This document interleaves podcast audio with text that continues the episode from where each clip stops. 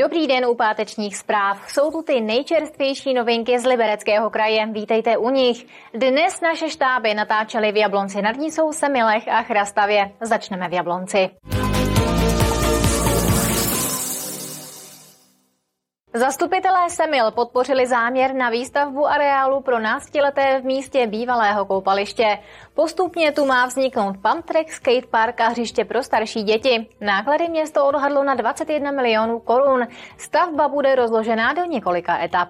Koupaliště v Semilech nefunguje už od roku devatenáct devadesát osm, kdy muselo být uzavřeno kvůli havarijnímu stavu. Město ho ale obnovit neplánuje. Vzniklo několik projektů, několik záměrů, ale žádný z nich nebyl realizován, protože vždy se ty náklady vyšplhaly výrazně výš, než jaký byl původní předpoklad. Současné požadavky veřejnosti jsou výrazně větší než to, co bylo v minulosti v těch devadesátých letech, kdy ještě to koupaliště fungovalo, takže radši najdeme jiné využití, které tu lokalitu oživí. Nově by mělo bývalé koupaliště sloužit jako areál pro náctileté. Postupně tu vyroste pump track, skatepark a hřiště pro starší děti. Vzhledem tomu, že se nacházíme v záplavovém území, tak už jsme jednali s povodím Labe, od kterého jsme dostali zelenou, respektive dostali jsme nějaké podmínky, které musíme dodržet. To byl pro nás takový největší strašák, čeho jsme se obávali, jestli to bude možné. V rozpočtu máme schválené na to nějaké finance, takže věřím tomu, že v letošním roce bychom mohli začít projektovat a třeba v příštím roce už realizovat pump track. O realizaci podobného projektu se snaží i v České Lípě. Zhotovitele na výstavbu skateparku se tam ale nepovedlo najít ani na pátý pokus. V prvních třech kolech se nám vlastně nikdo nepřihlásil, potom ve čtvrtém kole se přihlásila firma jedna jediná, která nabídla čtyřicet dva milionů, to se nám zdala opravdu vysoká částka.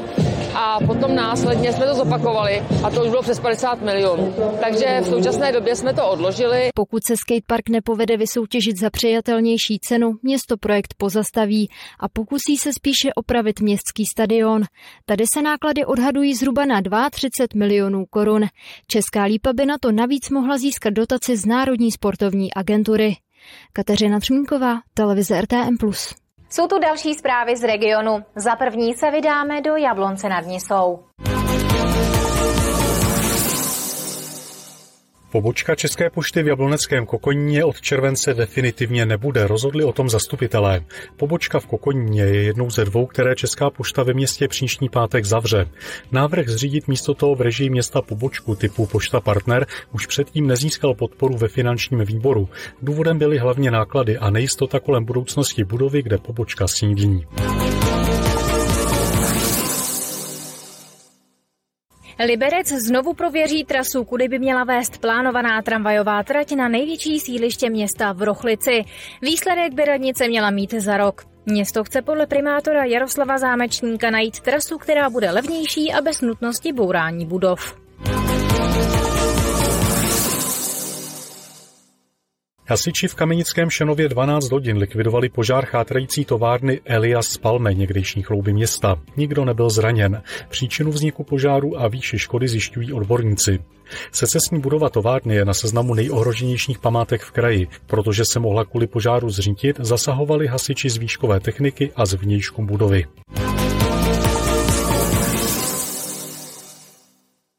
V Jablonci nad Nisou opravují opětnou zeď v centru města. Souvisí s tím dopravní omezení v ulicí Pod Baštou a také na hlavním parkovišti na Horním náměstí. Za opravu zdi zaplatí město jedenáct milionů korun. V centru Jablonce nad Nisou začala oprava historické opěrné zdi z roku devatenáct třicet dva.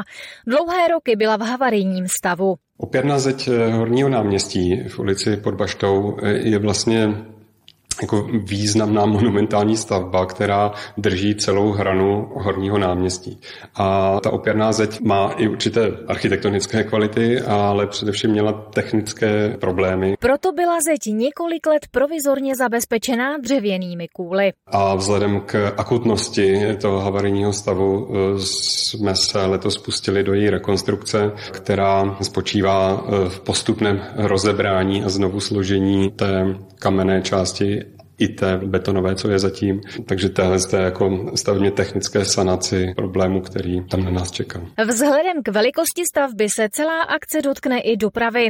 Řidiči musí počítat s uzavírkami, a to zejména v těsné blízkosti stavby. Průjezd ulicí Pod Baštou je kvůli opravě opěrné zdi Horního náměstí omezený. Část ulice je zcela zavřená, pro dopravu a omezený je také pohyb po parkovišti. Nyní je v první etapě omezená jenom část parkoviště, v podstatě jenom ta při Zábradlí. Ve druhé a třetí etapě se omezení na parkovišti ještě zvětší. Změní se také výjezd z parkoviště, který bude provizorně naproti ulici dvacátého osmého října. Už v tuto chvíli je uzavřená doprava ulicí Pod Baštou a různá dopravní omezení a práce na opěrné zdi budou trvat zhruba do poloviny prosince tohoto roku. Součástí stavby je také rekonstrukce přilehlých zpevněných ploch, včetně jejich odvodnění, dešťové kanalizace a úprav zeleně. Dělat se bude také přeložka veřejného osvětlení a vedení nízkého napětí, které realizuje ČES. Za opravu zdi zaplatí město přes jedenáct milionů korun. Martina Škrabálková, televize R T M plus. Pokračujeme rychlým přehledem zpráv. Jdeme na to. V Liberci budou od poloviny července k dispozici sdílená kola. Libereční radní dosud tuto službu odmítali finančně podpořit. Změnili ale názor, protože potřebují získat informace o mobilitě obyvatel. Za službu město zaplatí skoro milion korun. Liberec ale počítá s tím, že zhruba půlku uhradí z dotace od Libereckého kraje.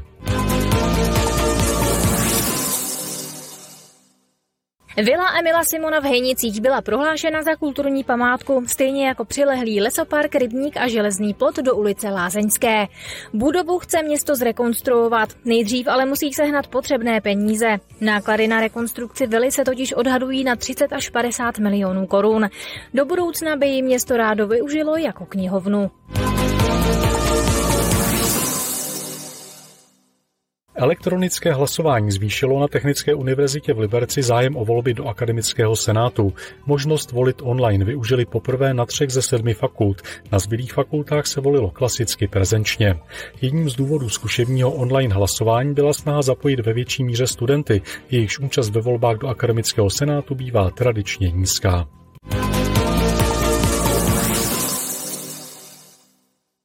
Chrastava rozšířila parkovací kapacity na dalším ze svých sídlišť. V Andělohorské ulici přibylo dvacet jedna nových parkovacích míst. Celkově už jich tu je zhruba padesát. I tak to některým místním obyvatelům nestačí. Pro další parkovací stání už ale není prostor. Letošní rok je v Chrastavě z hlediska investičních projektů spíše ve znamení jejich přípravy než realizace. Jedna z mála akcí, do které se město pustilo, je výstavba parkoviště v Andělohorské ulici. Momentálně zde vzniklo dvacet jedna nových parkovacích míst. Celkově v současné době je zde zhruba padesát parkovacích míst. Náklady byly necelých jeden milion dvě stě tisíc korun a byly plně hrazeny z rozpočtu města Chrastava. Parkoviště je v podstatě umístěné na bývalém zeleném pásu, který byl mezi silnicí a mezi tou obslužnou komunikací bytového domu. To parkoviště má nějakých zhruba šedesát metrů na délku a zhruba nějakých pět a půl metru na šířku a samozřejmě přiléhá přímo k vozovce místní komunikace. Vybudování nových parkovacích stání trvalo necelé tři měsíce. Na základě reakcí od místních občanů město ví, že ani takto rozšířená kapacita nepostačuje. A samozřejmě není možné zajistit parkování v podobě parkovacích míst všem, protože to naráží na různá úskalí, jak pozemková, tak i z pohledu občanů. Ne všichni jsou proto, aby město bylo pod nadvládou automobilů. My se potýkáme asi jako v každém městě s nedostatkem parkovacích míst. Je to nejen lokalita Andělhorská, ale asi největší problém, kde máme s parkováním, také lokalita Střelecký vrch, kde je sídliště, kde už jsme několikrát zvětšovali počet parkovacích míst a i v současné době připravujeme další nová parkovací místa. Radnice jich tu plánuje vybudovat zhruba dvanáct, s realizací ale počítá nejdřív v příštím roce. Kateřina Třmínková, televize R T M plus. Poslední zprávy tohoto týdne končí. Ráda bych vás ještě pozvala k našim pořadům. Přeji vám hezký víkend a v pondělí se budu těšit zase na viděnou.